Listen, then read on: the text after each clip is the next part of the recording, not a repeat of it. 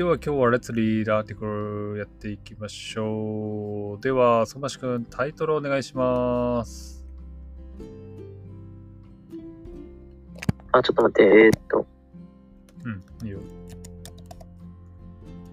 はい。はい。JAXA 探査機が月に降りることに成功しました。はい、ありがとうございます。JAXA 探査機が月に降りることに成功しました。です。はい、JAXA って何ですかね？日本の、えーっと、宇宙についてなんかうん。研究する機関ですね。はい、その通りですね。Japan Aerospace Ex- Exploration Agency の略で宇宙航空研究開発機構のことです。あとは前もやりましたけどね、えー探査機は？探査機。サテライトですね。サテライト。なるほど。あと、プローブとも略されるのかな？プローブ。プロー合ってる？プローブ、英語。ブ。うん、うん。合ってますよ。Okay, JAXA probe has successfully landed on the moon ってことです。インドでね、あのー同じようなニュースありましたけど、日本も成功したんですね。そうです。そうです。さすが。日本は、うん。日本は、あーえっと、あーまあ、す数日前成功したんですけど、うんあー世界でうん5カ国目になりました。そうだよね、そうだよね。今日はね、月にうん。うん、月にあー着陸成功するには。うんうんうんうん。なるほど。わかりました。じゃあちょっと今ね、今まで？うん。どうぞ。あはい、い今まであー月に着陸に成功している国は、うん。えっと、あーソビエト連合と、えーアメリカと中国とインドととあー日本です。うんうんうん、インドは去年9月、あ去年、去年8月23日に成功成功しました。うんうんうんうん。なるほど。これ、月の上でさ、ぶつかることはないの？それぞれの探査機が。なんか、ぶつから、あなんかぶつ、ぶつから、ぶつからずに、うんあなんか、ソフトランディングという、なんか単語があるんですけど、うんあなんか、なんかぶつから、ぶつからずに、なんか、あ柔らかく着陸するっていう意味ですね。ああ、その地面とね。地面とね。なるほど。わかりました。じゃあちょっと記事読んでいきましょうか。じゃあ、ファースト、セカンドパラグラフを一気に読んじゃってください。JAXA は次を調べる探査、あ月を調べる探査機を乗せたロケットを去年9月に打ち上げました。うん。探査機の名前はで、12月に月を回る軌道に入りました。そして1月20日午前0時頃、月にあ降り始めました。うん。JAXA はスリムが月に降りること当に成功しました。と発表しました。日本、日本が成功したのは初めてで、旧ソビエト、アメリカ、中国、インドに続いて、5つ目の国になりました。うん。はい、ありがとうございます。ってことでね、あのさっき相馬市君言ってくれたように、5つ目の国になりました、ということでございます。では、単語の確認しましょう。これもね、インドのニュース読んだ時と、えー重なりますが、軌道って覚えてますかね？軌道。orbit ですね。はい、そうですね。おーと、オオービット、オービット？でいいんだっけ？はい。うん、で、orbit。オベットでございます。あとは、うーん、どれにしようかな。成功するわ、成功。success アクですね。セス。そうですね。完璧でございます。はい。ってことでさ、5つ目の国になったんだけど、インドの、えー、と探査機は今探査してるの、月の上で。うん、多分今、あ働くことが、あなんか終わったん、なんか、インドのあ探査機の、なんか、あ二つの部分があって、うん一つ目は月の周りで今でも、なんか軌道に入っていて、うん二つ目は着陸船あでした。その着着陸船のミッションとか、なんか働きはもう終わってると思いますけど、うんあーその軌道で回ってる部分がまだ働いています。ああ、なるほどね。え、終わったらさ、戻ってくることはできないよね？うん、なんか、あーこの探査機は、なんか、あーできないですね。そっかそっか。じゃあ、いつか回収しに行く感じなんだろうね？in the future。うん。うーん、面白いね。ちなみにさ、月ってどれぐらいの大きさなんだっけ？地球の、地球よりちっちゃいんだよね。え、な、何のことですか？月の大きさ。月？うん、月は、えムーンの大きさ。ーいや地球のあー6分の1ぐらいですね。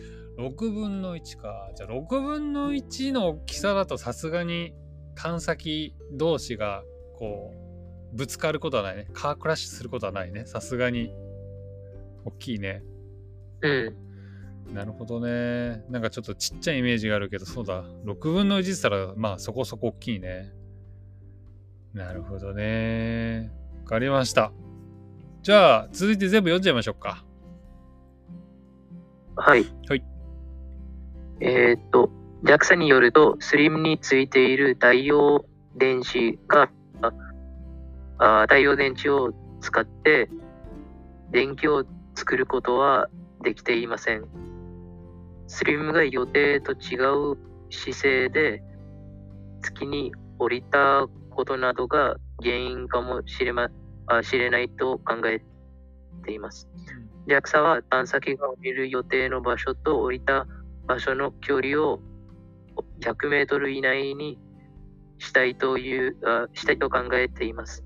100メートル以内だと今までの国よりずっと短くなります。うん JAXA はデータを調べてこれができたかどうかチェックします。はい、ありがとうございます。じゃあまず単語の確認しましょう。太陽電池。あ、ソーラーバッテリーですソね。ソーラーパネル。リー。はい、ソーラーバッテリー。はい、その通りですね。えーソーラーバッテリーを使う予定だったんだけど、失敗しちゃった、えー失敗じゃないか。なんか、使えなくなっちゃったってことだね。うん。なるほど。じゃあちょっとあれなのかなあのーできることがすごく減っちゃったんだろうね。そうでしょうね。あららら、なるほど。わかりました。ちょっと僕このニュースあんまり詳しくないんですけど、相馬市君的にはどうですか？相馬市博士的には。このニュースを聞いて何か思ったことありますか？まあ、まず、なんか、日本も、あーなんかインドに続いて日本も、あー月面に着陸うん。に成功したのは、うん、まあ、あーおめでたいことですね。おめでたいこと。おうありがとうございます。なんかハッピーなニュースですね。ハッピーなニュースですね。確かに。うん。で、これでさ、調べて、なんか将来的にどんなことにつながるんだろうね。日本だけじゃなくてインドとかも調べてるけど。なんか、あーちょっと、あーい今までインドが月に、あーなんかミッションを送ったのは3回で、うん。なんか1回目が2008年でしたけど、うんあーその時、なんか着陸船じゃなくて、なんか軌道で回っていた探査機でしたけど、うんそそそそのインドの探査機が、げなんか月で初めて水の気配をあー発見したんですよ。おお、ウォーター。はいはいはいはい。うん、で、あ2回と3回、あ2回目と3回目、インドがあなんか月にあ探査機を送ったのは、その水の発見した場所に、うんあその探査機を降りるというミッションでしたけど、2回目はあ失敗しましたけど、3回目、去年あ成功しましたね。へー。水があるってことはその人間が飲める水の可能性もあるかもしれないしあとは水は酸素からも作られるから酸素もあるかもしれないってことになるのかな？ああそれもあるし、あとあロケットのフュフュールがどうやって言いますか？燃料ロケットの燃料にもなりますよ、え。ー、すごい。それは夢があるね。うん、なんか普通僕たちが使ってるロケットは、あ水素と酸素をあなんかぶつかり合って、あなんかあそうやってできてるんですけど、うん。なんか水をなんか水素と酸素に分けて、それからあもう一度ぶつかり合ったら、なんかロケットの燃料になりますよ。えー、すごい。そしたらあれだね、ワンウェイトリップじゃなくて、なんかもうラウンドトリップができるようになるかもしれないってことだもんね、そうするとね。そうですね。えー、それは夢があるな。あと、なんか、今までインドが3回、あなんか月にミッションああ送送ってるんですけど、うん、4回目は実はインドと日本のコラボレーションです。えー、そうなの？知らなかった。名前は？そう、ルーペックスというミッションですけど、えー、え、それはいつ、いつの話？多分、多分、2025年や2026年ぐらいかな。えー、覚えてないですけど、えー、すごい。楽しみだね。それをこの、またニュースで読む日が来るのが楽しみだね。そうですね。えー、わかりました。ソンマンシュ君は、このね、スペースとか天文学的なことに興味があるから、こういうニュースすごく知ってるけど、他の学生はどうなの？うん、そんなに詳しくはないやっぱり。結構、あ、なんかインドだと？うん、インドだと。みんな知ってるニュースなの？こういうのって。それとも、相馬市君は結構ユニークなケースなの？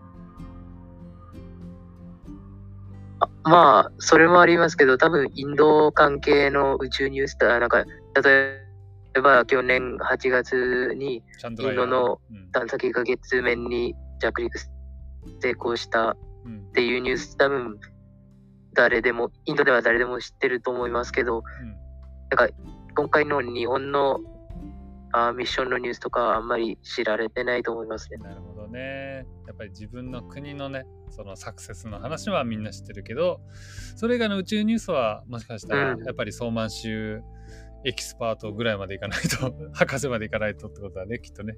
そうですね。わかりました。はーい。ってことで、今日はね、JAXA 探査機が月に降りることに成功しましたというですね、えー、ソマンシ君のリクエスト article でございました。ということで、ソマンシ君、オーディエンスの皆さん、はーい、ありがとうございました。バイバイ。改めておあお誕生日おめでとうございます。あ ありがとうございます。ありがとうございます。